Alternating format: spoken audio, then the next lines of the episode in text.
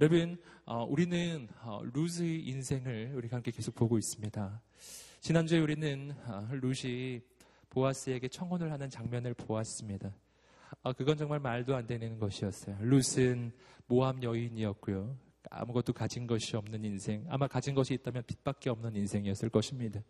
그가 어떻게 그 마을에서 가장 유력한 사람, 가장 부자였던 사람, 가장 영향력이 있었던 보아스, 가장 존경받는 영적 리더인 보아스에게 가서 청혼을 할 수 있단 말입니까? 근데 여러분, 룻이 그렇게 했거든요. 근데 참 놀랍게도 보아스가 그것을 기쁘게 승낙했다는 사실이에요. 우리는 이것을 통해서 아 여자도 남자에게 먼저 프로포즈를 할 수 있구나. 이러한 적용만 해서는 안 됩니다. 그러시면 안 된다고요. 제가 누누이 이 룻기에 대해서 말씀해 드렸잖아요. 이 룻기는 남자와 여자 러브 스토리가 메인이 아니라니까요.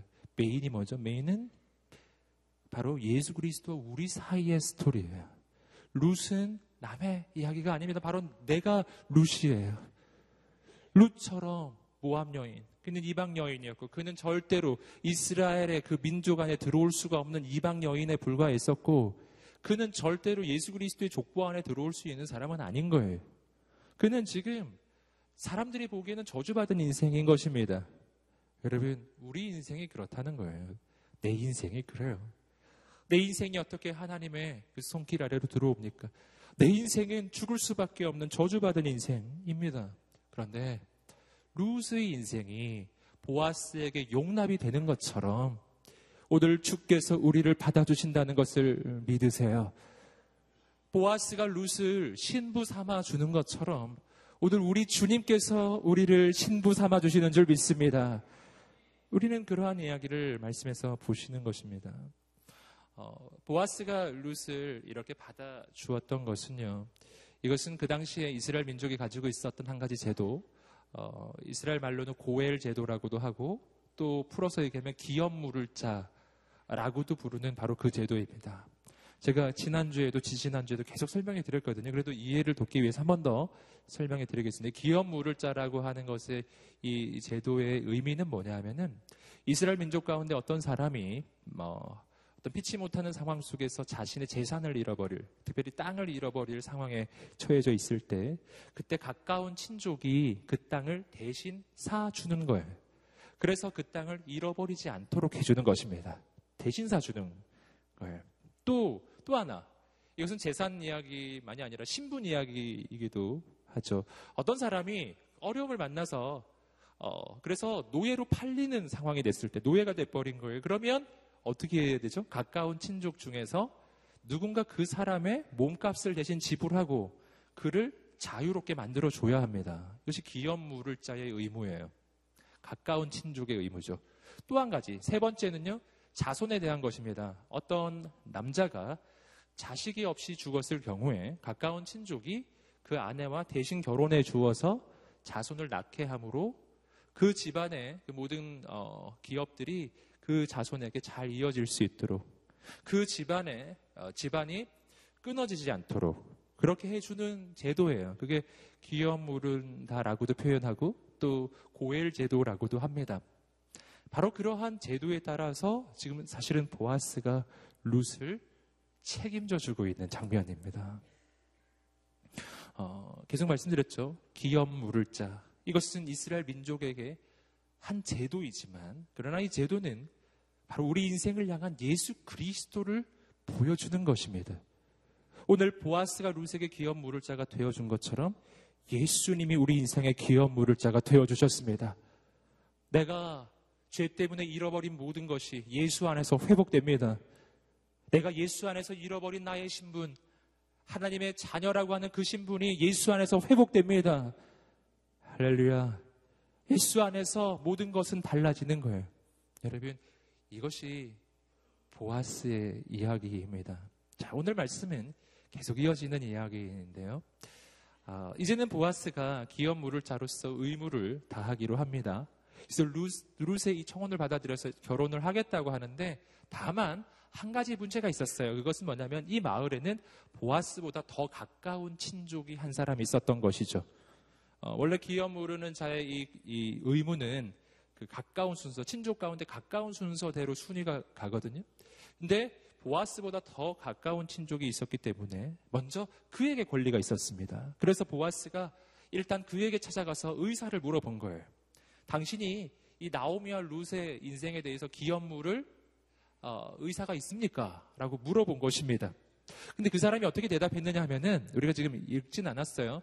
어, 그 부분은 지금 앞부분 17절, 어, 7절 이 앞쪽에서 나오는 스토리입니다.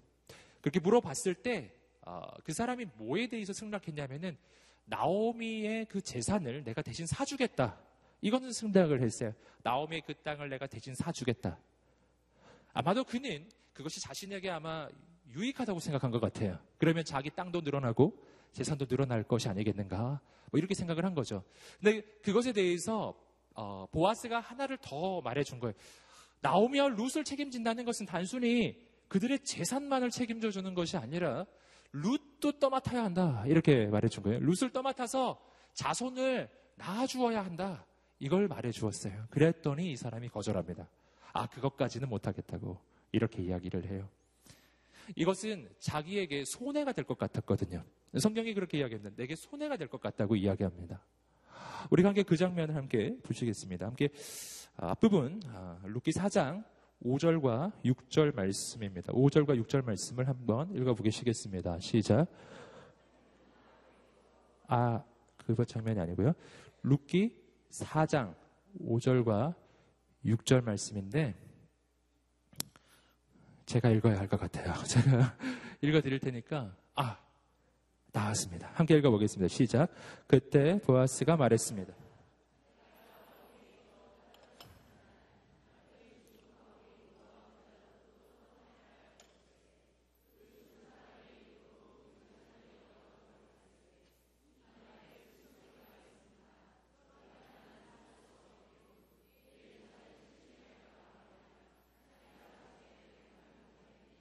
그렇죠? 못하겠다고 이야기하고 있죠? 왜 그랬죠? 내 유산에 손실이 갈 것 같다라고 이야기하고 있죠? 왜 그렇게 생각했냐 하면은 그냥 나오미의 그 땅, 그 재산을 내가 사주는 것, 이건 내, 내 것이 늘어난다는 생각이 들었는데, 근데 룻을 떠맡으면 룻을 통해서 태어나는 자식이 있을 것이고, 그 자식에게 이 자기의 재산이 상속될 것이 아니겠습니까? 그 가운데서 자기 것을 역시 빼앗길 것이라고 하는 손해를 본다라고 하는 생각이 든 거예요. 그래서 난 못하겠다고. 보아스 당신이 그걸 하라고 지금 이야기해 주고 있는 것입니다. 여러분, 이것은 지금 뭐를 이야기해 주고 있습니까? 원래 루스의 인생에 대해서 원래 1차적으로 책임이 있었던 사람은 바로 이 사람이었는데 이 사람은 포기합니다. 자기에게 손해가 될 것 같아서 예요. 어, 보아스 를 만나기 전에 보아스에게 가기 전에 먼저 그의 인생에 책임이 있었던 이 사람이 보이는 이 반응. 이 반응은요, 정확하게 우리가 예수 그리스도 바깥에 있을 때 주님을 만나기 전에 세상에서 경험하는 바로 그 반응이에요. 세상은 나를 어떻게 대합니까? 여러분 세상에서 우리가 경험하는 것은 어, 전에도 한번 말씀드렸던 것처럼 give and take의 원리예요. 나에게 그냥 주기만 하는 존재는 세상에 존재하지 않아요. 내게 도움을 주는 존재는요, 언제나 내게 이익이 있기 때문에 도움을 주는 것이죠. 나를 통해서 얻는 이익이 사라지면 그의 도움도 사라져요. 나를 통해서 얻는 유익함이 있을 때는 내게 친구가 되어주지만 나와 더 가까이 있으면은 손해를 볼 것 같을 때 사람들은 나를 떠납니다. 우리를 포기합니다. 이것이 세상의 원리죠. 여러분, 그래서 우리가 이 세상을 살아가는 것이 어렵습니다. 불안한 거예요. 떨립니다. 사람을 만나도 평안하지 않습니다. 이 사람이 나를 만나는 이유는 뭔가 이익이 있기 때문인 것 같거든요. 그 이익이 사라지면 이 사람이 떠날 것 같아요. 불안해요. 초조합니다.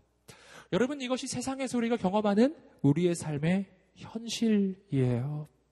여러분, 그러한 세상 가운데서 오늘 우리는 소망을 누구에게서 찾을 수 있습니까? 내가 소망을 어떤 것에서 찾을 수 있을까요? 여러분, 더 나은 스펙, 더 나은 조건, 더 나은 배경을 갖추는 것은 여러분, 내 인생의 영원한 해결책이 될 수 없어요. 왜냐하면 내가 더 나은 스펙, 더 나은 조건을 갖추더라도 언제나 나보다 더 나은 조건을 가진 사람은 항상 있기 때문이고 기본적으로 내가 남들보다 더 나은 스펙과 조건을 갖추는 것 자체가 매우 어려운 일이기 때문입니다. 여러분, 오늘 우리는 누구에게서 소망을 얻습니까? 오늘 예수 그리스도에게서만 소망을 얻는 줄 믿습니다. 내게서 이익을 얻을 수 있을 때뿐 아니라 나에게서 도리어 나를 만나면 손해를 볼지라도 나를 만나면 도리어 위험해질지라도 그럴지라도 나의 인생을 포기하지 않으시는 분 예수 그리스도이십니다. 아멘. 그래서 주님 만나야 진짜 소망이 생기는 거예요. 여기서 우리는 진짜 사랑이 뭔지 발견합니다. 사랑이란 뭘까요? 세상에서의 사랑을 정말 어, 안심하고 받아들일 수가 없는 이유는 세상에서의 사랑이 조건적이기 때문이죠. 사람들은 사랑이란 이 사랑을 통해서 나의 부족함을 상대를 통해 통해서 채우기를 원해요. 그렇죠? 그래서 키가 작은 여자분은 키 큰 남자를 만나기를 원하는 것이죠. 또 뭐 많이 있죠. 예. 뭐 그것 지금 나쁘다고 얘기해 드리는 것은 아닙니다. 저도 키가 큰 사람으로서 죄송합니다. 중요한 게 아니에요. 별로 중요하지 않아요. 음. 어, 진짜 사랑이란 뭘까요? 여러분, 진짜 사랑은 상대를 통해서 나의 부족함을 채우는 것이 아닙니다. 우리가 사랑하기가 어려운 이유가 바로 여기에 있어요. 내 부족함을 채워줄 사람을 찾거든요. 내 이 부족함, 내 이 연약함을 채워줄 사람을 찾아요. 그래서 언제나 나보다 나은 사람을 찾는 것이죠. 그래서 찾기가 어려운 것입니다. 세상에 아무도 그렇게 해주고 싶어 하지 않거든요.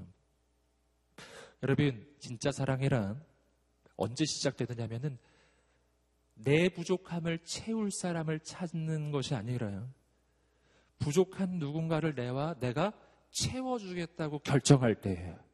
사랑은 그런 것입니다. 사랑은 상대의 부족함을 채워주는 것입니다.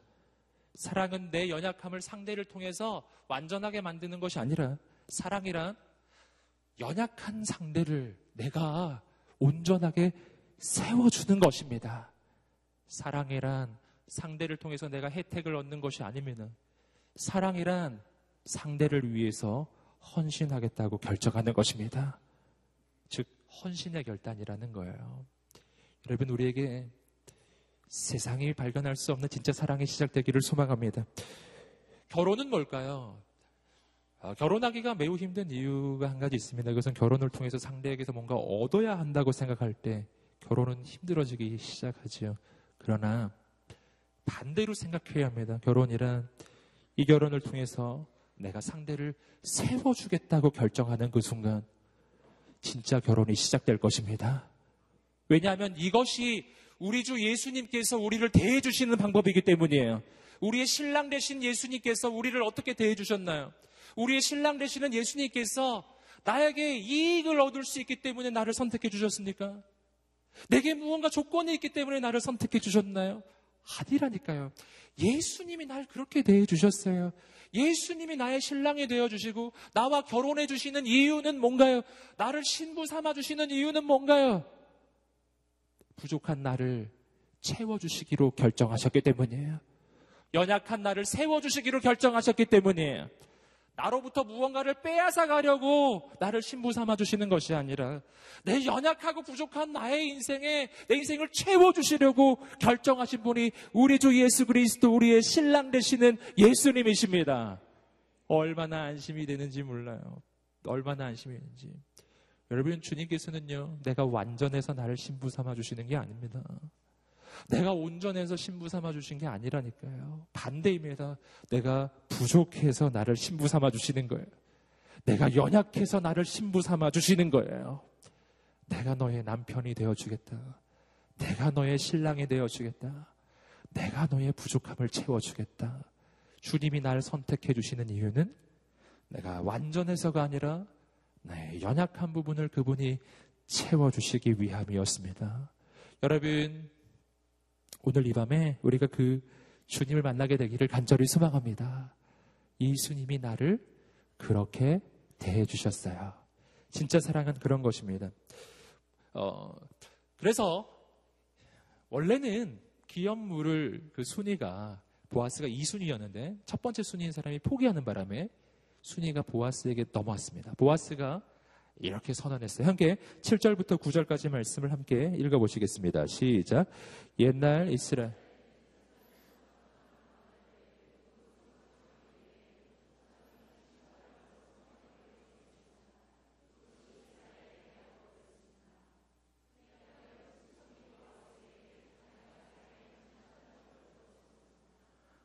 그러자 보아스는 장로들과 모든 사람들에게 선언했습니다.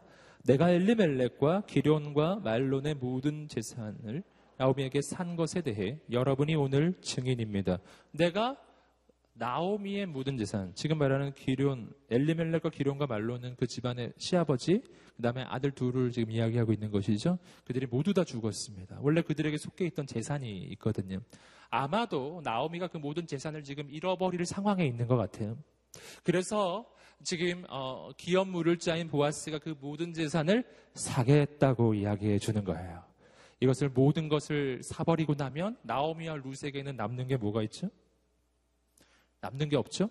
여러분 이걸 다 사버리고 나면 나오미와 루세에게는 남은 게 없는 것이죠. 여러분 어, 그럼에도 어, 불구하고 지금 이 결혼은 어, 성립이 되고요. 이 결혼을 통해서 금방 말씀드린 것처럼 이 모든 것을 어, 남편 되는 보아스가 모든 것을 어, 가져가게 됩니다. 근데 이것이 오늘 우리 인생 가운데 어, 보여주는 매우 중요한 영적인 의미가 있습니다. 여러분 지금 어, 금방 말씀드렸듯이 보아스는 보, 어, 나오미와 루세 모든 재산을 사겠다고 결정해요. 이것은 사실은 루스의 인생을 영원히 바꾸어주는 선언이었습니다. 할렐루야. 어떤 선언입니까? 금방 말씀드렸듯이 루스는 이제 모든 것을 잃은 거예요. 그 모든 것을 어, 보아스가 가져갔기 때문이에요. 그렇다면 루스는 거지가 된 것인가 하는 거예요. 여러분 그렇지 않다는 사실이죠. 왜 그렇죠? 한 개만 따라해 보시겠습니다. 나의 작은 재산을 내어놓고 보아스의 한없는 재산을 얻게 되었다. 아, 이것이 바로 루스 인생에 일어나는 일입니다. 여러분 지금 나오미와 루스는 재산을 내놓았어요. 여러분 그 재산이 얼마나 됐을까요? 사실은 재산보다 부채가 더 많았을 것 같아요. 그 모든 것을 보아스가 다 가져가 버린 거예요. 그러니 가진 것이 없어진 것이 아니라는 것이죠. 왜냐하면 보아스와 루스는 이제 결혼하였기 때문이에요. 여러분 신부가 신랑에게 자기가 가진 것을 주었어요. 무슨 일이 일어날까요? 신랑의 것이 신부의 것으로 바뀌는 것입니다. 여러분, 남편과 아내는 가진 것을 공유하는 것입니다. 이 결혼을 위해서 룻은 자신이 가진 것을 다 내놓았지만, 그러나 그것을 통해서 신랑의 그 모든 재산이 신부의 것이 된 거예요. 할렐루야. 여러분, 이것이 바로 예수 그리스도와 우리 사이에 일어나는 일이에요. 여러분 우리가 예수님을 만날 때도 마찬가지거든요. 주님은 우리에게 헌신을 요구하세요. 내 것을 내어놓으라고 이야기하십니다. 그럴 때 우리는 얼마나 부들부들 떨면서 내가 가진 것이 너무나 아까워서 감히 내놓지를 못하잖아요. 그러나 오늘 여기서 놀라운 메시지를 우리는 발견하는 것입니다. 주저하지 말고 드리십시오. 왜냐하면 주저하지 말고 드리고 예수 그리스도의 신부가 되십시오. 그러면 신랑의 모든 것이 나의 것으로 바뀔 것입니다. 아멘. 얼마나 남는 장사인지 모르겠어요. 내 것을 내놓고, 아, 신랑의 것을 받는 거예요. 이건 아버지와 아들의 관계도 마찬가지예요. 아들이 아버지를 왜 내놓고 아버지의 모든 것이 그의 것이 되는 것입니다. 여러분, 그 순간부터요, 인생은 바뀌기 시작해요. 이전에 상상도 할 수 없었던 세계가 펼쳐지기 시작합니다. 나의 작은 한계 속에 갇혀 있던 인생이 영원하고 무한한 아버지의 세계로 영원하고 무한한 나의 신랑 되시는 예수님의 세상으로 들어가기 시작해요. 그래서 시편 2편 8절의 말씀은요. 이러한 인생에 대해서 이렇게 표현해 주고 있습니다. 시편 2편 8절의 말씀을 함께 읽어 보겠습니다. 시작.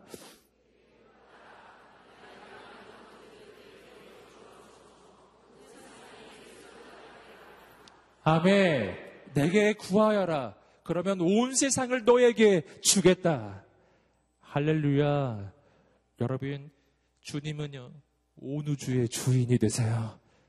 아멘. 얼마나 이게 남는 것인가요? 여러분, 오늘, 그래서 신앙생활을 한다는 것은 빼앗기는 삶이 아니라 도리어 한없는 하나님의 그 소유 속으로 들어가는 인생으로 바뀌는 것입니다. 또 한 가지 이 장면에서 우리가 발견하는 매우 중요한 영적인 교훈이 있습니다. 그것은 뭐냐면요. 나오미의 모든 재산을 지금 어, 보아스가 샀다고 이야기하지 않습니까? 근데 아까도 말씀드렸지만 나오미의 인생에게 있어서는요. 사실은 가진 재산보다 사실은 안고 있는 부채가 빚이 훨씬 더 많은 인생이었을 것으로 보여요. 보아스가 그가 가진 모든 재산을 샀다라고 하는 의미는요. 어, 보아스가 그의 인생을 책임진다는 것입니다. 여러분, 예수님이 우리의 인생을 책임지시는 줄 믿습니다. 함께 한번 말해 보시겠습니다. 예수님께서 나의 인생을 책임지신다. 아멘. 보아스가 룻의 모든 재산을 가져갔다는 것은 룻의 재산만이 아니라 부채도 빚도 다 가져간 거예요. 제가 이 장면을 묵상하면서 그 한 장로님의 그 간증이 좀 생각이 나더라고요. 어, 제가 아는 한 장로님이 간증을 하시는데 사업을 크게 하셨어요. 사업을 크게 하다가 사업이 망해버린 거예요. 사업이 망하면서 수십억의 부채가 생겨 수십억의 빚을 진 거죠. 뭐 본인만이 아니라 뭐 자식까지 자손 때까지 아무리 해도 갚을 수 없는 빚을 진 거예요. 인생이 얼마나 힘이 들어요. 너무나 절망스럽지 않습니까? 힘들고 절망스럽고 인생이 바닥까지 떨어지는 거예요. 그런데 그때 놀라운 소망의 메시지가 하나님으로부터 들려왔다는 것이죠. 그것은 뭐냐면은 나의 모든 것이 다 하나님의 것이라고 하는 메시지인데 그것은 뭐냐면 나의 재산만 하나님의 것이 아니라 나의 빚도 하나님의 것이라는 사실이에요. 할렐루야. 그러니 할렐루야. 주께 모든 것을 드리십시오. 내게 있는 모든 것을 아낌없이 드리네. 주께 드리네. 주께 드리네. 할렐루야. 드리세요. 이 드리는 걸 되게 우리는 아까워하거든요. 드리는 게 되게 힘든 거라고 생각합니다. 여러분 그렇지 않아요. 드릴 때 다 드리세요. 내 재산만 드리지 마시고 빚도 드리세요. 부채 다 드리세요. 재산은 1억인데 빚은 100억이에요. 다 드리세요. 네. 하나님, 저 빚이 100억인데 1억을 어떻게 드 이렇게 접근하면 안 돼요. 하나님, 다 드리겠습니다. 다 가져가십시오. 전부 가져가십시오. 여러분, 내 인생에 가진 것을 한번 따져보세요. 가진 재산이 많은지 빚이 더 많은지. 이건 단순히 물질의 이야기만 얘기하는 게 아니에요.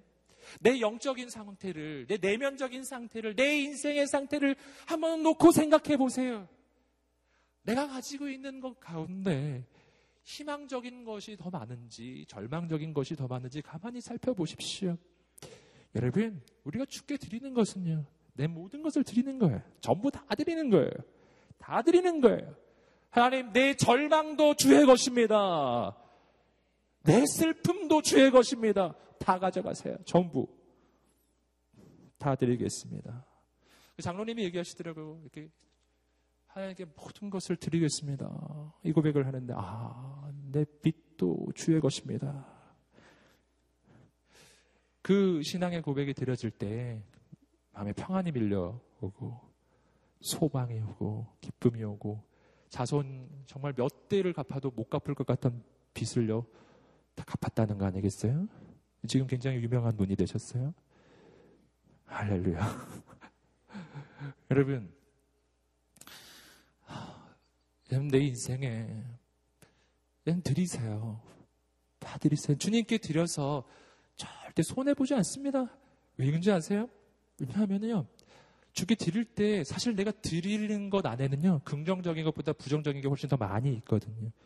절망을 드리세요. 소망을 얻게 될 것입니다. 슬픔을 들이세요. 기쁨을 얻게 될 것입니다. 낭망한 내 마음을 그냥 들이세요. 하나님께서 놀라운 꿈과 소망으로 채워주실 것입니다. 들이십시오. 들이십시오. 그래서 주님께서 이렇게 약속해 주셨어요. 함께 이사야 61장 3절 말씀을 읽어 보시겠습니다. 시작. 시온에서 슬퍼하는 사람에게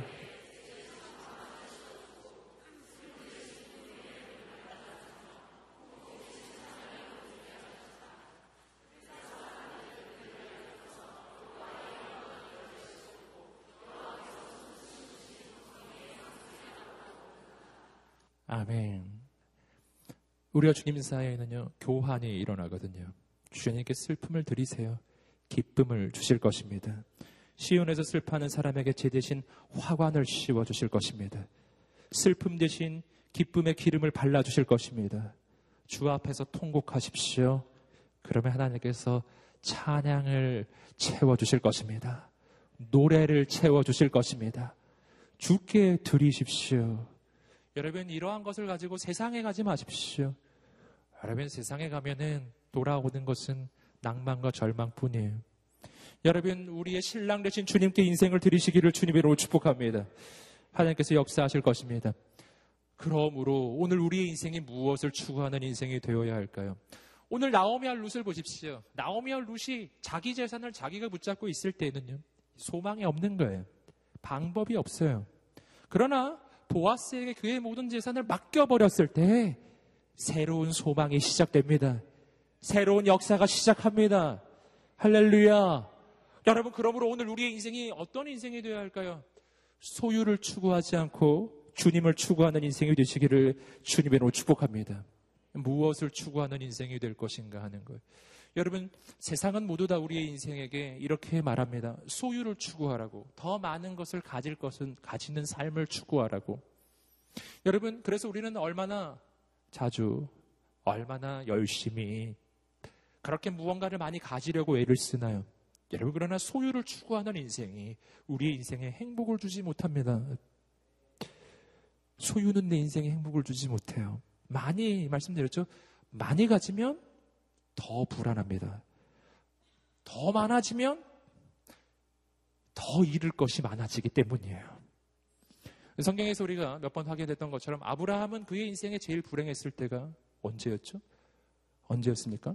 자기 아내가 이쁠 때였어요. 그렇죠? 기억나시죠?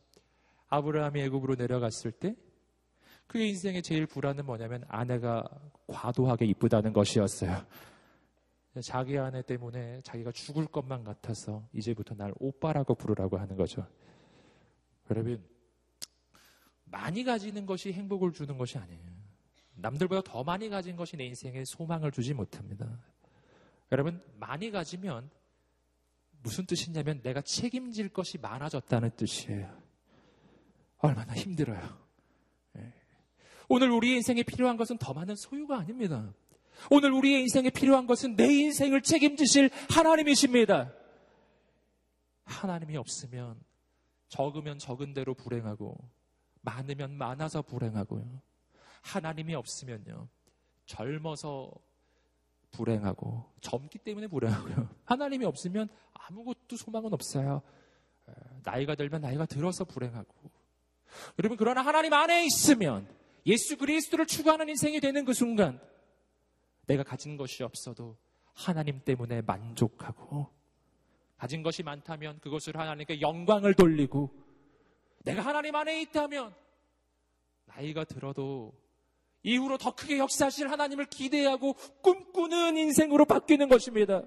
내가 하나님 안에 있으면 나는 아직 젊어도 연소해서 미래가 불투명해서 절망하는 것이 아니라 그것이 아니라 앞으로 이루어 가실 하나님의 놀라운 미래를 기대하는 꿈꾸는 젊은이로 바뀌는 것입니다. 내가 뭘 추구해야 할까요? 더 많이 가지는 것이 중요한 것이 아니에요. 젊음을 소유하는 것도 중요한 것이 아니에요. 하나님이 없으면 내가 가진 그 모든 것이 절망 덩어리로 바뀔 것입니다. 하나님 안에 있으면 내가 가진 그 작은 것 때문에 하나님의 놀라운 기적이 일어날 것입니다. 할렐루야. 무엇을 추구하겠습니까? 소유를 추구하지 마십시오. 예수 그리스도를 추구하십시오. 무엇을 추구하시겠습니까? 하나님을 추구하십시오. 드려진 인생이 되시기를 주님으로 축복합니다. 드리면 책임지실 것입니다. 함께 계속해서 10절 말씀을 계속 읽어보시겠습니다. 시작. 내가 또한 말로 내 아내인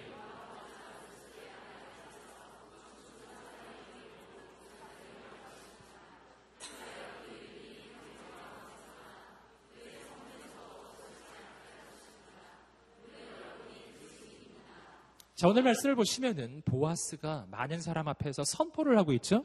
내가 룻을 아내로 사겠습니다. 할렐루야. 선포하고 있어요. 여기 많은 증인들 앞에서 선포하는 것입니다. 여러분, 보아스는 룻을 자신의 아내로 삼는 것을 부끄러워하지 않아요. 그러나 이 당시의 사회적 상황으로 봤을 때 이 일은 사실은 부끄러운 일이었습니다. 왜냐하면 룻은 이방 여인이었잖아요. 모압 여인 게다가 여러분 모압은 이방인일 뿐더러 이스라엘 민족을 계속해서 괴롭히는 민족이었고요. 여러분 그래서 그 모함 민족이라는 것은 도저히 이스라엘 민족의 역사 가운데로 들어올 수가 없는 민족이. 근데 룻은 모함 여인이었거든요. 여러분 그가 어떻게 들어올 수가 있는 것입니까? 게다가 가진 것도 없는 이 사람이 어떻게 보아스의 아내가 될 수 있는 것입니까? 근데요 보아스는 그것을 부끄러워하지 않아요. 부끄러워하지 않아요. 여기 보아스가 부끄러워하는 기색이 있습니까? 없습니다. 내가 룻을 나의 아내로 샀습니다. 할렐루야. 이것이 바로 우리 주 예수께서 우리를 이 땅 가운데서 대하시는 방법입니다. 세상은 날 부끄러워해요. 여러분 그런 경험 해보신 적 있어요? 아, 이 사람이 날 부끄러워하는구나. 이런 생각 드신 적 있으신가요? 이 조직에서 나는 좀 부끄러운 존재구나. 혹시 이런 생각 드신 적 있으십니까? 여러분, 주님은 우리를 부끄러워하지 않으세요? 예수님은 당신을 부끄러워하지 않으세요? 보아스가 담대하게 내가 룻을 나의 아내로 삼았다. 선포하듯이 예수님은 우리의 인생을 향해서 말씀해 주실 거예요. 내가 너를 나의 아내로 삼았노라. 아멘. 호세아가 음란한, 음란한 여인, 그 고매를 끝까지 아내로 삼아주는 것처럼 여러분, 우리 주 예수님께서 우리의 인생을 그렇게 대해 주신다는 것을 믿으시기를 주님으로 축복합니다. 아멘. 얼마나 놀라운 소망인지 모르겠습니다. 주님이 당신을 부끄러워하지 않으니 당신도 주님을 부끄러워하지 않으시기를 주님의 이름으로 축복합니다. 오늘 말씀에서 중요한 표현 하나를 발견합니다. 단순히 어, 보아스는 룻을 나의 아내로 삼아서 내가 결혼하겠다 이렇게 표현하지 않았습니다. 이렇게 표현했어요. 내가 룻을 나의 아내로 샀다라고 표현하고 있어요. 아내를 어떻게 했다고요? 샀다라는 겁니다. 값을 치렀다는 것이죠. 값을 치르고 나의 아내로 삼는 거예요. 이것이 기업물을 자가 하는 일. 여러분, 아, 여기서 우리는 아주 중요한 사실을 깨달아요. 보아스는 값을 치루었다는 것입니다. 여러분, 이것은 계속 말씀드립니다. 예수님이 우리를 향해서 어, 행하시는 일이에요. 여러분, 주님께서 우리를 신부 삼아 주시기 위해서도요. 주님은 값을 치르셨습니다. 어떤 값을 치르셨죠? 자신의 목숨을 값으로 치르셨습니다. 아멘. 우리는 여기서 몇 가지 중요한 영적인 교훈을 발견합니다. 첫 번째는 뭐냐 하면 이거예요. 함께 외쳐보겠습니다. 우리의 인생에 가치 있다. 할렐루야. 가치 있는 인생. 당신의 인생은 가치가 있는 인생이라는 것입니다. 아멘. 그 가치는 어디서 나오는 가치죠? 예수님이 나를 위해서 치르신 대가만큼의 가치죠? 성경은 주님께서 우리를 구원하시기 위해서 주님의 생명을 내어주셨다고 이야기해 주십니다.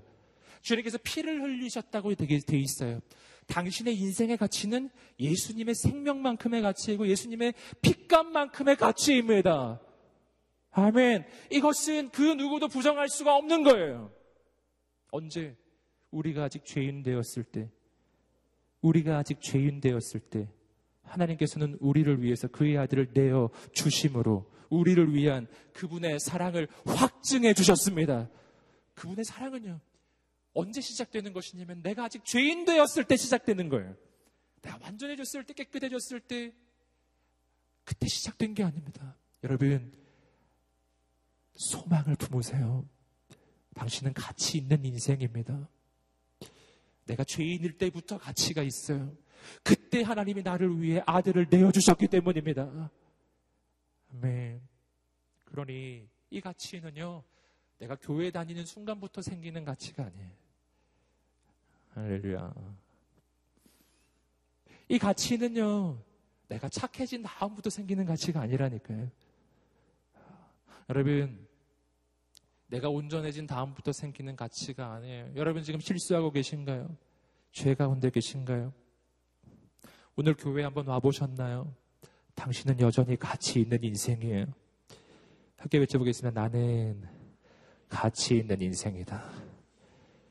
아멘, 아멘. 이 모습 이대로, 이 모습 그대로, 그 모습 그대로 가치가 있어요. 그러니 이 가치는 사라지지 않는 것입니다. 어떤 사람은 자기 인생의 가치를 뭘로 판단하는가 하면은 조건과 배경으로 판단합니다. 이것은 뭐 어떤 사람이 아니라 세상의 가치관이죠. 사람들이 나를 판단할 때는 나의 조건과 나의 배경을 가지고 내 인생의 가치를 평가합니다. 그래서 우리는 낭망하지 않습니까? 여러분, 그러나 하나님은 우리 가치를 그렇게 말하지 않으시는 거예요. 내 인생의 본질적 가치는 나의 조건과 배경에 있는 것이 아니라 내가 가지고 있는 내 존재가 가지고 있는 가치예요. 예수님이 나를 위해서 치르신 그 가치입니다. 예를 들어보면 이런 거와 같아요. 여러분 핸드폰이 있으시죠? 요즘에 스마트폰은 굉장히 비쌉니다. 뭐 가령 예를 들어서 100만 원짜리 스마트폰을 내가 샀다고 한번 생각해 보세요. 스마트폰이 100만 원짜리 있잖아요. 웬만하면 그거 비슷하지 않아요? 80만 원, 90만 원 요즘에. 100만 원짜리 휴대폰을 샀어요. 100만 원짜리 스마트폰을 샀는데 이 스마트폰에 내가 케이스를 천 원짜리 케이스를 한 거예요. 여러분 어, 또 어떤 사람을 봤더니 이 케이스를 만 원짜리 케이스를 한 거예요. 여러분 100만 원짜리 이 핸드폰에 천 원짜리 케이스를 하든 만 원짜리 케이스를 하든 10만 원짜리 케이스를 하든 이 핸드폰의 가치는 동일합니다. 그 케이스 때문에 달라지지 않는다고요. 내 케이스는 천 원짜리, 저 케이스는 만 원짜리. 그럼 저 핸드폰은 내 핸드폰보다 10배의 가치가 있는 것인가요? 그런 게 아니잖아요. 여러분, 악세사리는, 거기에 붙는 악세사리는 그거 자체가 가지고 있는 본질적인 가치를 결정하지 않아요. 할렐루야. 당신의 인생도 마찬가지라니까요. 우리의 인생의 가치는 내가 가지고 있는 조건과 배경과 외모와 내가 가지고 있는 건강과 내가 가지고 있는 소유로 내 인생의 가치가 결정되지 않아요. 그건 악세사리예요. 그건 외적인 것들이라고요. 여러분, 당신의 인생의 가치는 예수님이 결정해 주셨는데 예수님의 생명만큼의 가치입니다. 아멘. 여러분 마음에 그 소망이 있게 되기를 주님으로 축복합니다. 우리 인생이 가치 있다는 것입니다. 또 한 가지가 어, 변화돼요. 어, 보아스가 룻을 자기 아내로 샀다는 것에서 또 한 가지 우리가 발견하는 우리의 인생에 변화가 있으면 함께 따라해 보시겠습니다. 우리 인생의 목적이 바뀐다. 아멘. 내 인생 가치 있는 인생이 되고요. 우리 인생의 목적이 바뀌기 시작해요. 고린도전서 6장 20절 말씀입니다. 고린도전서 6장 20절 말씀 함께 읽어 보시겠습니다. 시작.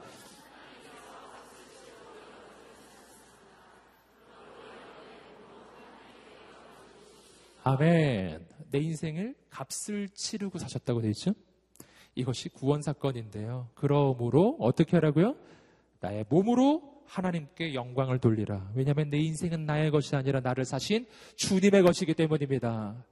목적이 바뀌어야 한다는 것입니다. 세 번째, 어, 보아스가 룻을 사듯이 내 인생을 값주고 사신 예수 그리스도. 그래서 오늘 우리 인생에 오는 것이 있어요. 함께 따라해 보시겠습니다. 우리 인생에 자유가 온다. 아멘. 함께 고린도 전서 7장 23절의 말씀 또 함께 읽어 보시겠습니다. 시작.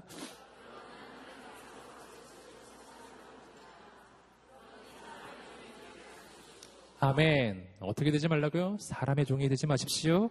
왜 그렇습니까? 우리는 예수께서 값을 주고 사신 존재이기 때문입니다. 하나님께서 값 주고 사셨어요. 나는 이제 세상 소속이 아니고 마귀 소속이 아니고 사람 소속도 아닙니다. 나는 주님의 소속입니다.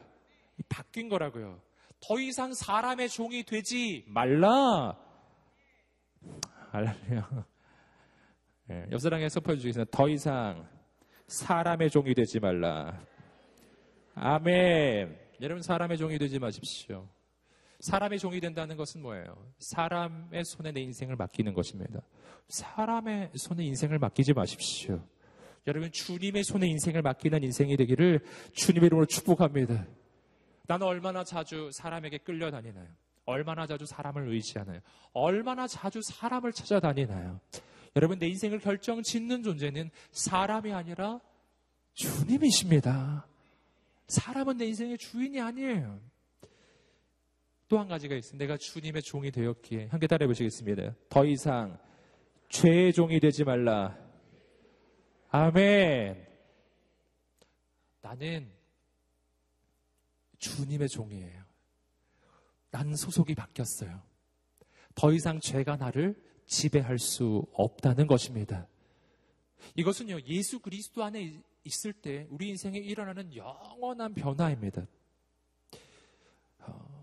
어, 그리스도 예수 안에 있는 자, 그의 인생은 죄와 사망의 권세로부터 영원한 해방을 얻은 사람들입니다. 난 더 이상 죄의 종이 아닙니다. 여러분, 그런데 한 가지 문제가 있습니다. 뭐냐 하면은 난 더 이상 죄의 종은 아닌데 내가 스스로 죄의 종이라고 여기면 죄의 종이 돼요. 내가 스스로 죄의 종이라고 여기면 죄의 유혹으로부터 못 벗어납니다. 어떻게 해야 되냐면요. 내 스스로 내가 더 이상 죄의 종이 아님을 선포하고 그 자리를 박차고 일어나야 합니다. 죄의 종된 자리에서 일어나시기를 주님으로 축복합니다. 아멘. 옆 사람에게 한번 선포해 주시겠습니다. 일어날지어다. 아멘. 어떻게 해요? 죄의 종된 자리에서 일어날지어다. 아멘. 여러분 성경을 보시면요. 바로 그러한 장면들이 나옵니다. 38년 된 병자의 이야기. 여러분 베데스다 연못가에서 38년 된 그 병자에게 예수님이 찾아오셨죠? 그리고 예수님이 그 병자에게 이렇게 이야기해 주셨어요. 내 자리를 들고 일어나 걸어가라. 할렐루야. 주님이 이 말씀을 해 주셨습니다. 말씀은 선포되었어요. 여러분 이 말씀이 선포되었기에 이미 치유의 역사는 그의 인생 가운데 일어난 것입니다. 중요한 것은 뭐냐면 예수님께서 내 자리를 들고 일어나 걸어가라 라고 말씀하신 다음에 바로 그 다음 구절입니다. 38년 된 병자가 어떻게 했냐면 그 자리를 들고 일어났습니다. 일어나야 일어나는 것입니다. 함께 따라해보시고 일어나야 일어나는 것이다. 아멘. 한 번 더 아주 반대말이에요. 안 일어나면 못 일어난다. 아멘. 왜 못 일어나는지 아시겠어요? 안 일어나기 때문이에요. 38년 된 명자에게 주님이 말씀하십니다. 내 자리를 들고 일어나 걸어가라. 치유의 능력은 임하고 있어요. 그때 이 사람이 만약 속으로 생각하기를 에이, 그런 일이 있을 리가 아, 나는 나을 리가 없어. 그냥 앉아 있을래. 그냥 누워 있을래. 계속 누워 있으면 어떻게 될까요? 누워 있으면 누워 있게 될 것입니다. 예. 힘을 주고 일어나십시오. 아멘. 죄의 종에서 벗어나는 것도 똑같은 것입니다. 난 죄의 종이야.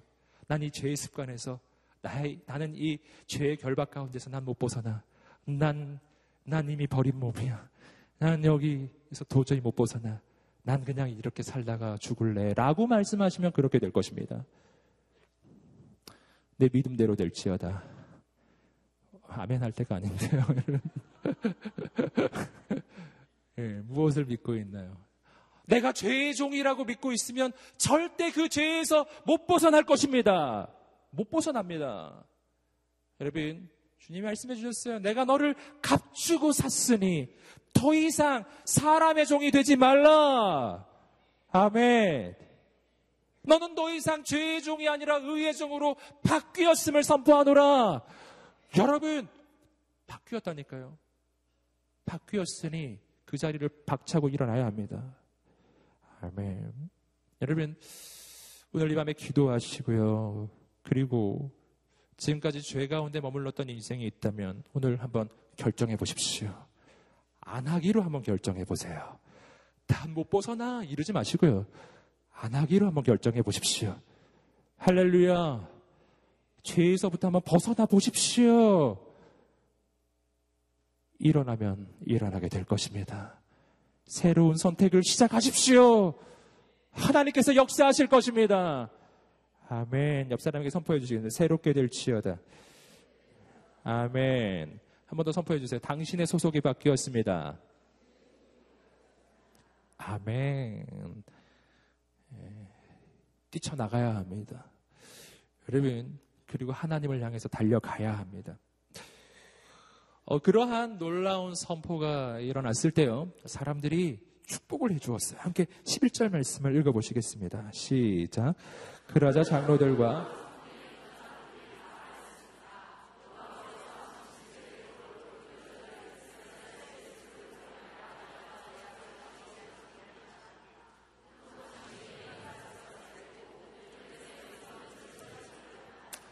아멘. 사람들이 축복을 해주었습니다. 어, 계속해서 12절까지 계속 보실 것인데요. 세 가지의 중요한 축복을 해주었습니다. 첫 번째 축복은 뭐냐면은 라헬과 레아처럼 될 것이다. 룻이 라헬과 레아처럼 될 것이다. 라헬과 레아란 야곱의 그 아내들이죠. 야곱을 통해서 이스라엘의 열두 지파가 탄생하였습니다. 민족이 탄생한 것이죠. 바로 그러한 축복이에요. 라헬과 레아를 통해 이스라엘 민족이 탄생하였듯이 룻을 통해서 놀라운 하나님의 민족이 탄생할 것이다. 축복을 해주고 있는 것입니다. 여러분, 오늘 이것은 무슨 축복이냐면 오늘 우리가 예수 그리스도를 신랑으로 삼고 우리가 신부가 되었을 때 여러분 우리를 통해서 나만이 아니라 나를 통해서 수많은 사람들이 살아나게 될 것입니다. 아멘. 이것이 라헬과 레아를 통해서 일어나는 축복의 메시지예요. 또 한 가지 축복이 있습니다. 그것은 11절에 나오는 또 한 가지 메시지는 보아스의 이름이 높아질 것이라는 것이었어요. 11절 말씀 마지막 부분을 보시면 당신이 에브라스에서 잘되고 베들레헴에서 이름을 떨치기 바랍니다. 보아스의 이름이 떨치게 될 것이다. 보아스는 우리 주님을 가리키는 인물이라고 말씀드렸죠. 예수님의 이름이 높여질 것이다. 라는 것입니다. 여러분, 여기서 우리는 우리의 인생에 추구할 목적이 무엇인지 발견해요. 그것은 나의 영광이 아니라 주님의 영광이라고 하는 것입니다. 우리가 추구할 목표는요, 내, 내 이름이 떨쳐지는 게 아니에요. 우리의 신랑 대신 주님의 이름이 떨쳐지는 것입니다. 그 이름이 높여지는 것입니다. 놀라운 영적 비밀이 있어요. 남편이 영광을 받으면 아내도 영광을 받게 될 것입니다. 신랑이 영광을 받으면 신부에게 그 영광이 흘러올 것입니다. 아멘. 남편이 대통령이면 아내는 영부인이 되는 거잖아요. 할렐루야. 네. 제가 뭐 어떤 뭐 남성 우월주의 이런 것을 이야기하는 것이 아니고요. 이것은 하나의 비유입니다. 예수 그리스도 우리 사이에 일어나는 비유예요. 여러분, 누가 나의 신랑이 되느냐가 내 인생을 결정 짓습니다. 그런데 중요한 사실을 알려드릴게요. 예수 그리스도께서 당신의 신랑이십니다. 온 우주의 주인 되시는 그분이 당신의 신랑이십니다. 아멘. 인생의 가장 놀라운 역사하심이죠. 그러니 주님의 영광을 위해서 사는 것이 곧 나의 영광을 위해 사는 것이에요. 예수님의 이름을 높이는 그 길이 바로 나의 이름을 높이는 길입니다. 아멘. 주님을 위해 사시기를 주님의 이름으로 축복합니다. 계속해서 12절 말씀입니다. 12절 말씀을 읽어보시겠습니다. 시작. 여호와께서 그 젊은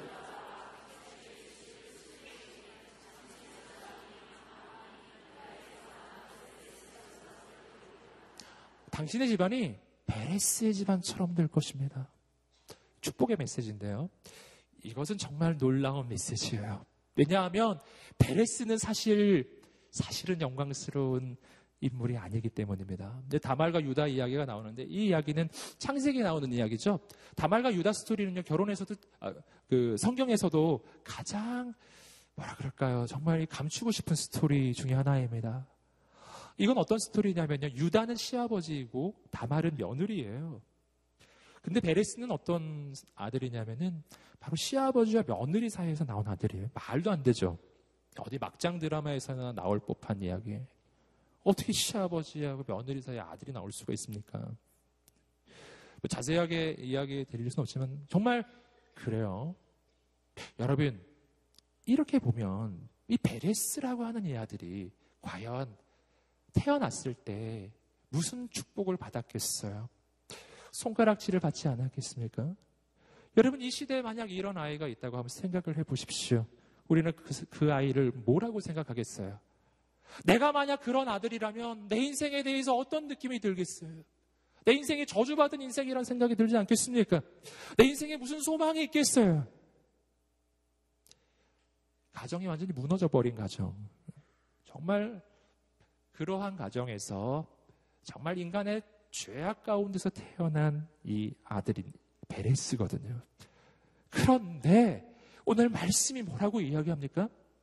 당신의 집안이 베레스의 집안처럼 될 것이다. 저주가 아니라 축복이거든요. 왜 그렇습니까? 인간은 실수하고 인간은 부족하고 인간은 죄악뿐이고 그리고 그 죄 때문에 태어난 아들이라 할지라도 죄 때문에 태어난 생명이라 할지라도 하나님은 그 생명을 축복하신다는 것입니다.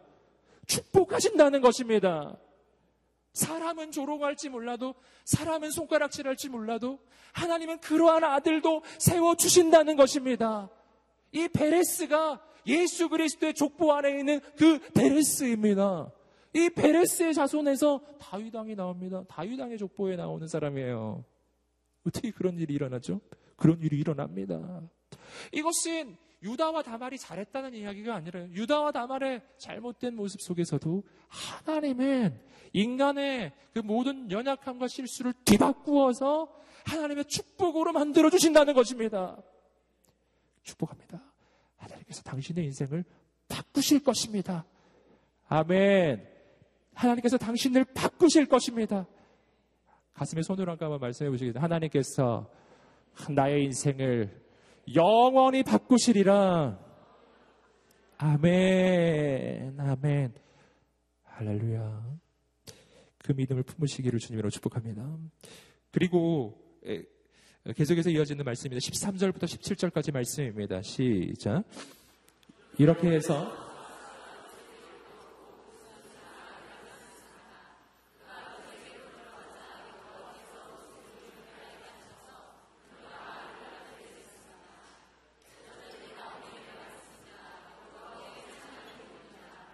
여호와께서 오늘 당신에게 대가 끊어지지 않도록 자손을 주셨습니다. 그가 이스라엘 가운데 이름을 떨치기를 바랍니다. 그가 당신 인생을 회복시키셨으니 노년에 당신을 보살펴 줄 것입니다.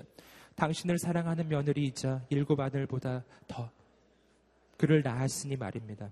그러자 나오미는 그 아이를 데려와 가슴에 품고 보살폈습니다. 이웃 여자들이 나오미가 아들을 낳았다 하며 그 이름을 오벳이라고 불렀습니다. 그는 다윗의 할아버지이며 이세의 아버지가 됩니다. 아멘. 여러분, 어, 보아스와 루시 결혼하였습니다. 그리고 아기를 낳습니다. 아들을 낳는데 그 아들의 이름이 오벳이라고 하는 아들입니다. 자, 여기서 두 가지 중요한 영적 메시지가 있습니다. 하나는 뭐냐면 보아스와 루시 결혼했을 때 아이를 낳았다는 것입니다. 굉장히 중요해요. 말씀에서 보시면은 결혼하고 잉태하고 아들을 낳습니다. 여러분 생명의 탄생은 하나님의 역사입니다. 특별히 이 장면은 계속 말씀드렸죠. 보아스와 루의 모습은 예수 그리스도와 바로 우리 사이의 모습을 보여주는 거예요. 우리는 주님의 신부예요. 예수 그리스도가 우리의 신랑 되십니다. 그분을 만나서 구원을 받는다는 것은 바로 그분과 내가 결혼을 한다는 뜻이에요. 여러분 그런데 그렇게 되면 무슨 일이 일어난다고요? 생명이 탄생해요. 할렐루야. 함께 여쭤보겠습니다. 예수님을 만나면 나를 통해서 생명이 탄생한다. 루시 생명을 탄생시켰듯이 여러분, 루시 생명을 탄생시키는 방법은 오직 하나뿐입니다. 신랑 대신 신랑대는 바로 보아스와 결혼하는 것입니다. 우리도 마찬가지예요. 예수 그리스도가 나의 신랑이 되고 내가 예수 그리스도 안에 있으면 반드시 나를 통해 생명이 탄생하게 되어 있어요.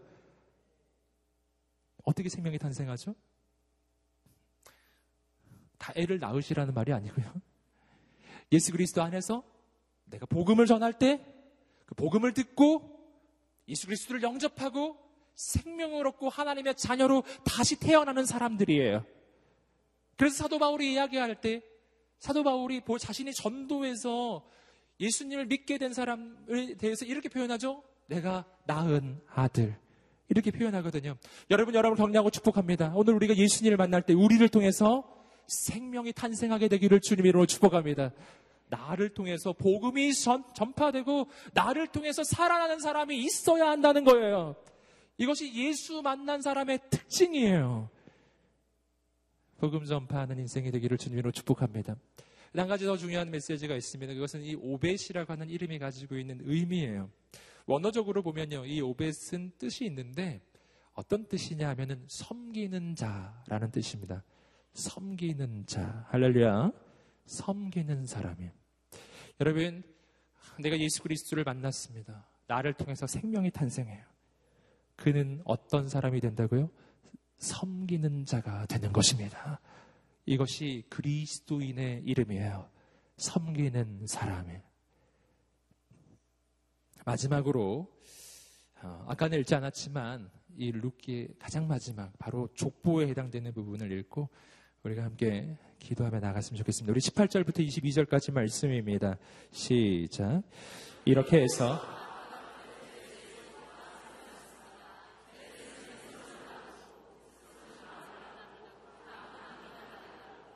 암미다답은 나손을 낳고 나손은 살몬을 낳고 살몬은 보아스를 낳고 보아스는 오벳을 낳고 오벳은 이세를 낳고 이세는 다윗을 낳았습니다.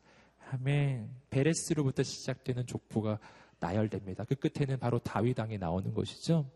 근데 이 내용의 하나하나를 짚어가면 정말 있을 수 없는 도저히 족보에 들어올 수 없는 그 인물들이 이 안에 있습니다. 아까도 말씀드렸죠. 베레스는 유다와 다말의 아들이에요. 말도 안 되는 장면이고요.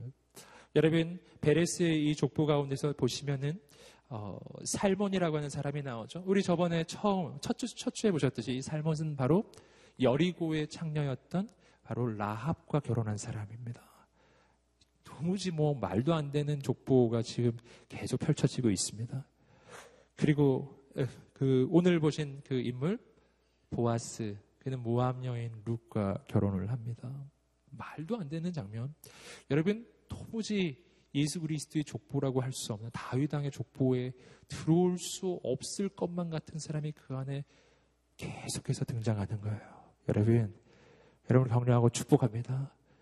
주님은 완전한 자, 온전한 자를 통해서 역사하시는 것이 아니라 부족한 자, 연약한 자, 그러나 하나님을 의지하는 사람, 가난한 자, 절망 가운데 있는 사람, 그러나 주님을 붙잡는 사람이에요. 그를 통해서 역사하시는 분이신 줄 믿습니다. 여러분, 그러니까 낭망치 않고 오늘 이 밤에 하나님을 붙잡게 되기를 주님으로 축복합니다. 아멘. 인간의 추함을 하나님의 영광으로 바꾸어 주시는 하나님. 인간의 연약함을 영광스러운 미래로 바꾸어 주시는 하나님. 그 하나님이 바로 우리 하나님이십니다. 여러분, 오늘 우리는 무엇을 해야 할까요? 우리가 알 일은 하나입니다. 말씀처럼, 루처럼 보아스에게 인생을 드리고 맡기는 것입니다. 그렇게만 하면 돼요. 보아스가 모든 것을 이루어 갑니다. 보아스는 룻을 부끄러워하지 않습니다. 룻이 자기 아내라는 것을 절대로 부끄러워하지 않습니다. 주님이 당신을 부끄러워하지 않으십니다. 주님은 당신을 사랑하십니다. 주님은 당신을 신부로 삼으십니다. 오라고 이야기하십니다. 당신의 인생을 책임지겠다고 이야기하십니다. 나의 작은 소유를 추구하지 마시고 예수 그리스도를 추구하십시오. 내가 내 인생을 붙잡으려 하지 마시고 우리 주님께 인생을 드리십시오. 주님께서 우리 인생의 영원한 신랑이 되시는 분이십니다. 오늘 이 밤에 그분에게 나의 인생과 삶을 미래를 맡기는 밤이 되기를 간절히 소망합니다. 아버지, 내 삶을 주께 드리오니 나의 뜻대로 내 인생을 이끌지 마시고 주님의 뜻대로 신랑 되신 예수 그리스도 그분의 뜻대로 내 인생을 이끌어 주시옵소서. 오늘 이방 가운데 역사하여 주시옵소서. 오늘 나를 인도하여 주시옵소서. 그렇게 루처럼 자신의 인생을 보아스의 손에 맡기는 사람들, 나의 인생을 나의 보아스 되시는 예수 그리스도에게 맡기는 모든 사람들 우리 함께 자리에서 한번 일어나 보시겠습니까? 그리고 함께 기도하며 나갔으면 좋겠습니다. 아버지 하나님, 오늘 우리의 인생을 주 앞에 의탁합니다. 주님, 주님 우리를 붙잡아 주시옵소서. 주님 우리의 인생에 놀라운 하나님의 역사를 이루어 주시옵소서. 하나님의 일을 이루어 주시옵소서. 주님 행하여 주시옵소서. 자신의 인생을 주 앞에 의탁하며 우리 주 앞에 두 손을 들고 주여 한번 해주시고 기도하겠습니다. 주여 거룩하신 하나님 아버지 역사해 주시옵소서 하나님 예수 내가 속한 분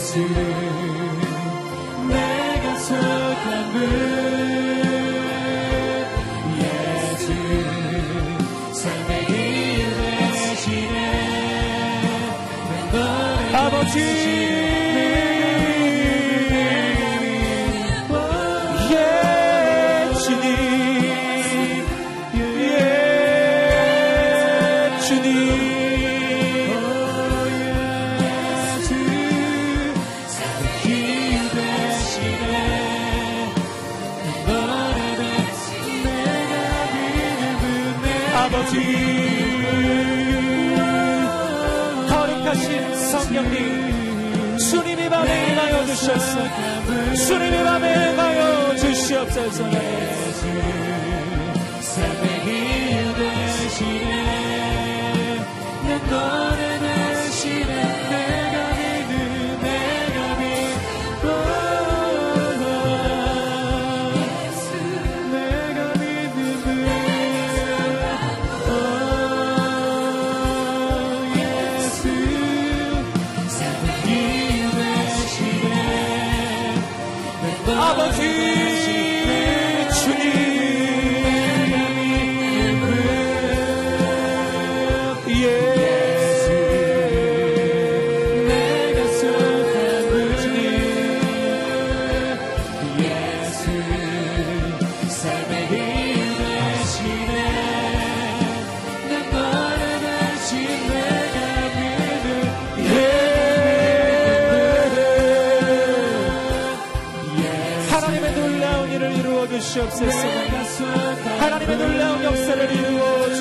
주시옵소서 하나님 예수 길 대신에 내 노래 대신에 진심으로. 살아계신 하나님 오늘 이 밤에 임하여 주시옵소서. 주님 우리의 인생을 붙잡아 주시옵소서. 할렐루야. 여러분 오늘 우리의 인생에 무엇이 문제입니까? 내 인생의 문제의 본질은 무엇입니까? 내 인생의 문제의 본질은 내 인생 가운데 어려움이 있다는 그 사실이 아닙니다.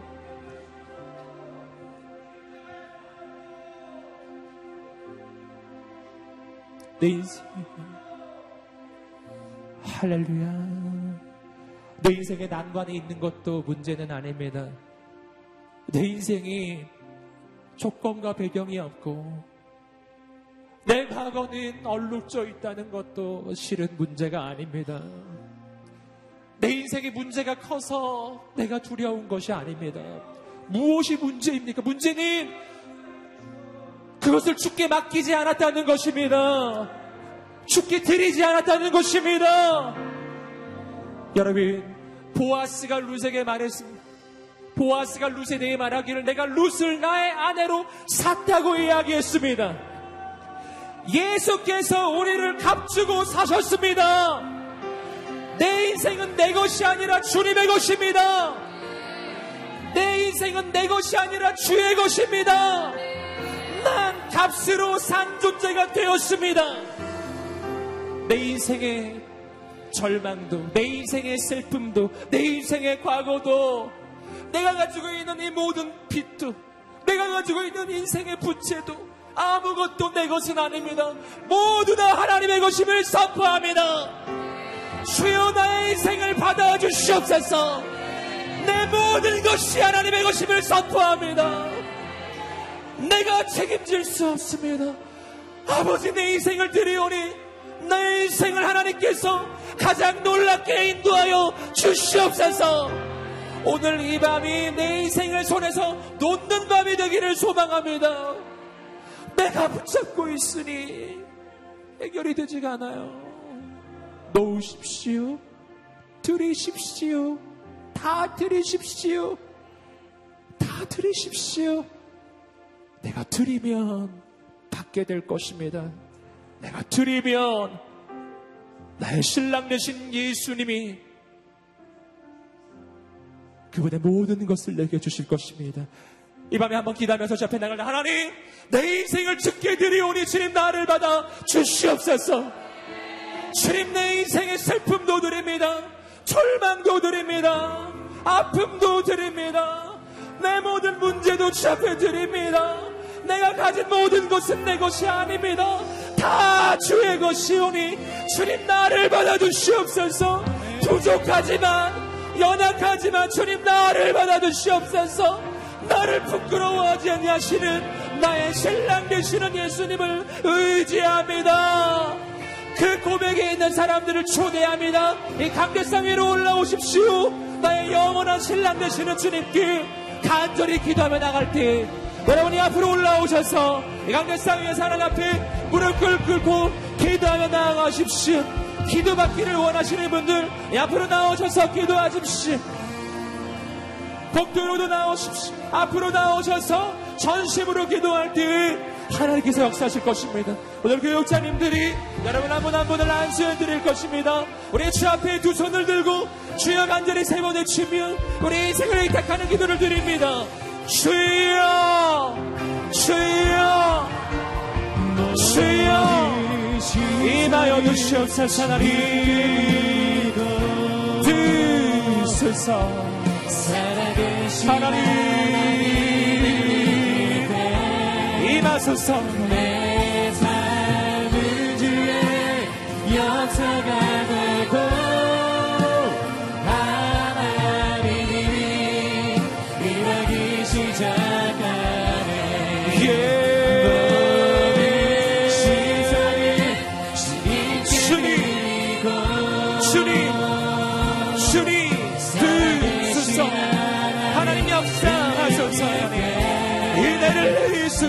하나님 예 주님. 예 아버지. 행하여 주시옵소서 일하기 시작하네 예 시선을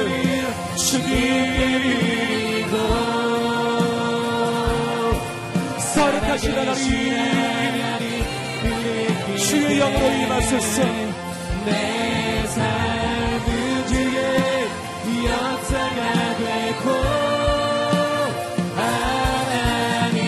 성령님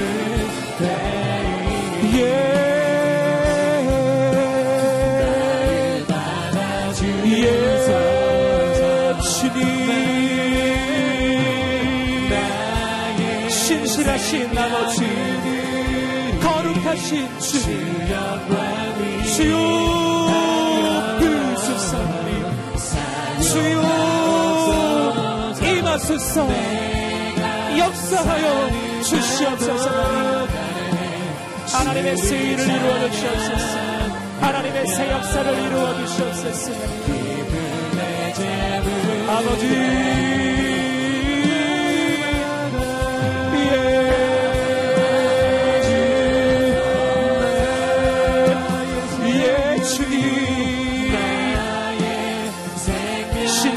아버지 부어주시옵소서 임하소서 부시옵소서 완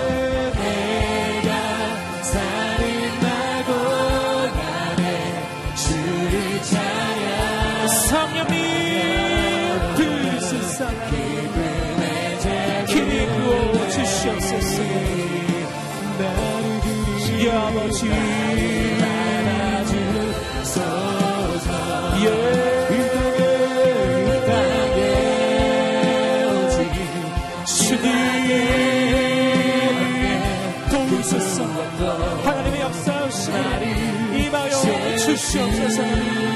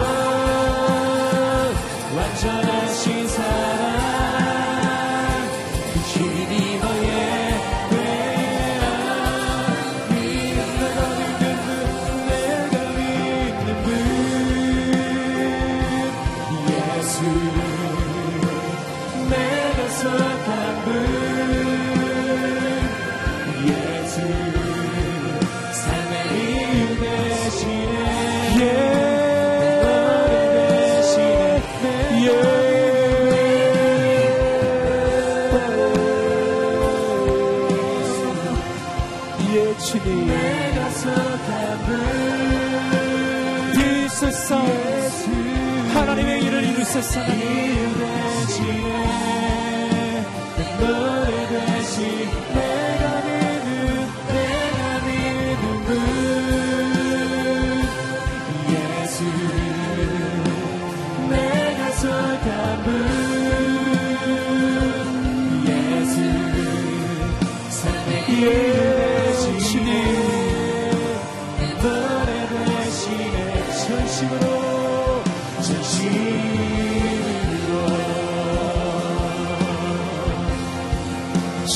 하신 하나님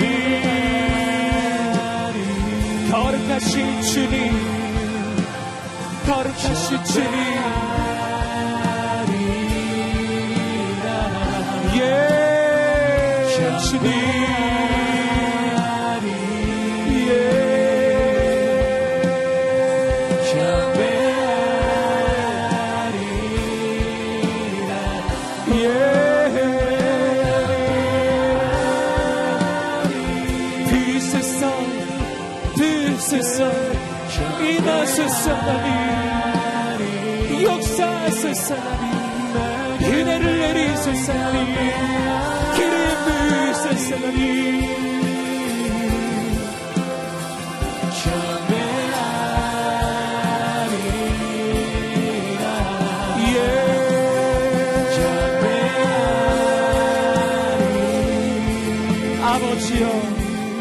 주님을 사모하며 나는 영원하다 주님 임하여 주시고 주님 기름 부어 주시옵소서.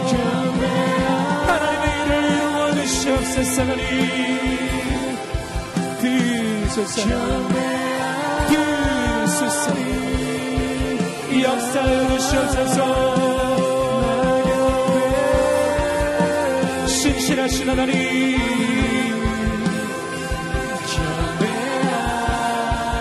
거룩하신 아버지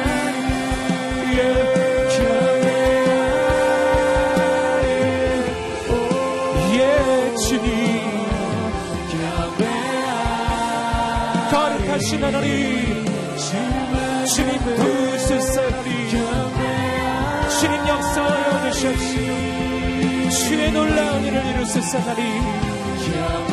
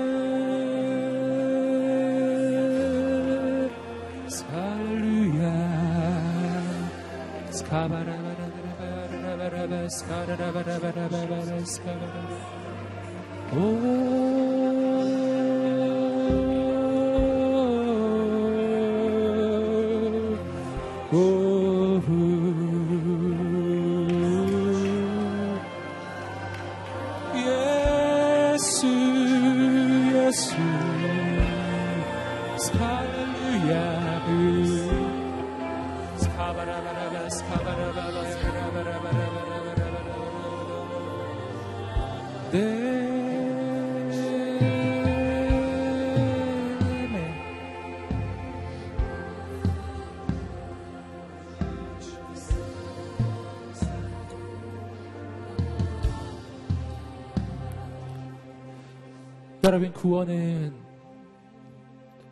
영광스러운 초대입니다.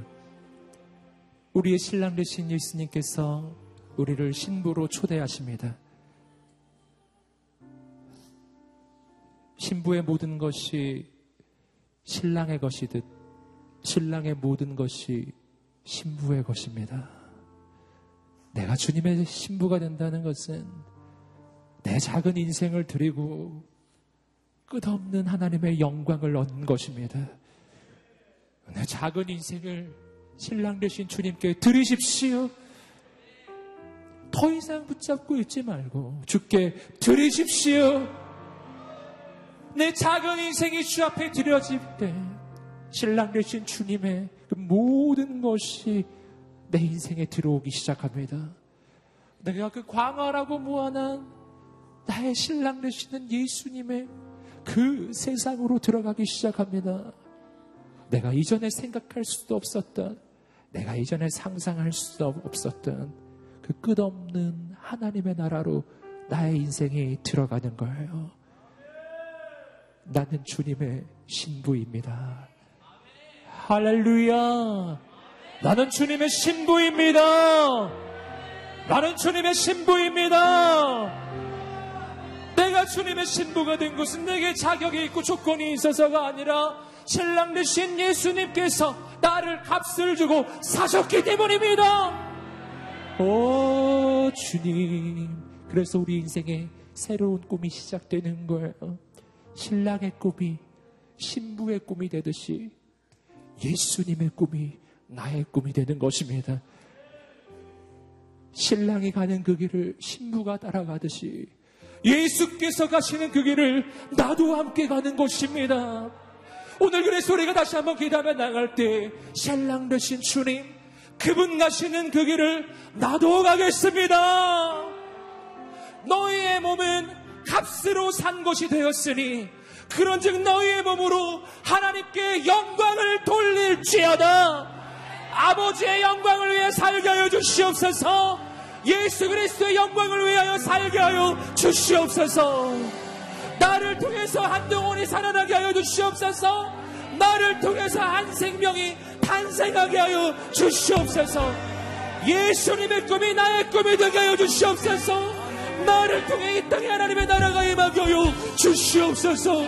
나를 통해 하나님의 꿈과 소망을 이루어 달라고 하나님의 영광을 위해서 드려지는 인생 되게 해달라고 우리의 좌표에 두 손을 들고 주여 세 번을 치며 기도하겠습니다. 주여 주여 주여 아멘 나 나.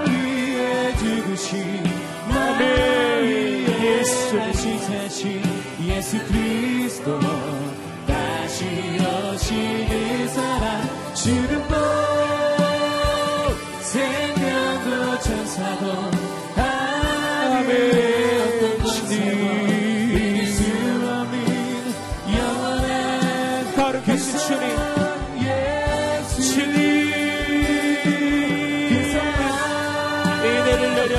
내려주시옵소서 역사하여 주시옵소서.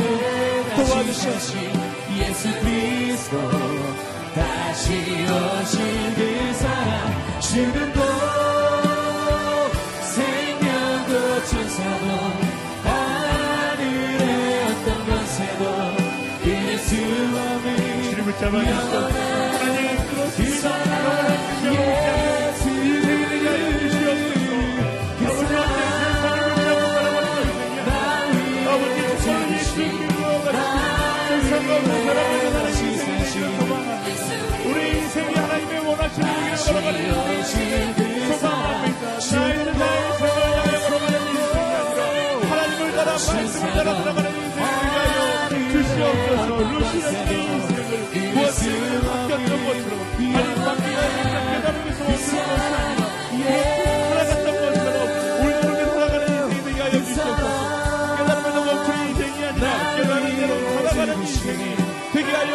주시옵소서. 깨달음은 세상을 변화시키지 못합니다.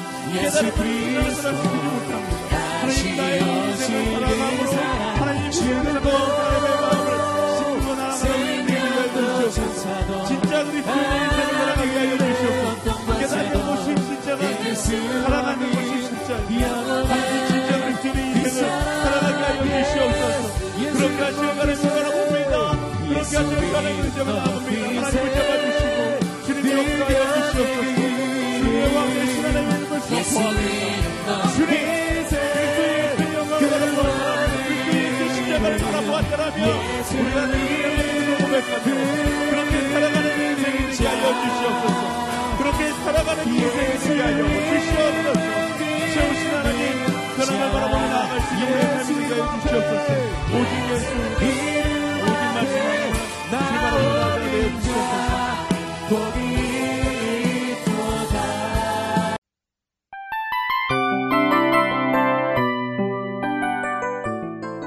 이 프로그램은 청취자 여러분의 소중한 후원으로 제작됩니다.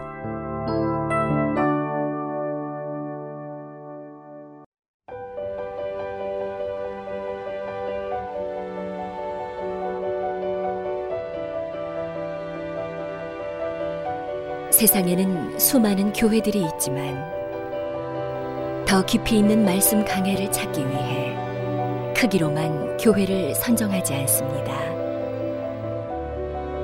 보다 좋은 영적 콘텐츠를 더 많이 나누기 위해 방송비를 받지 않습니다. 1년 365일 복음만 전하고 싶어서 우리는 광고를 하지 않습니다. 온누리의 복음을 땅끝까지 CGN TV와 함께 땅끝 선교사가 되주세요.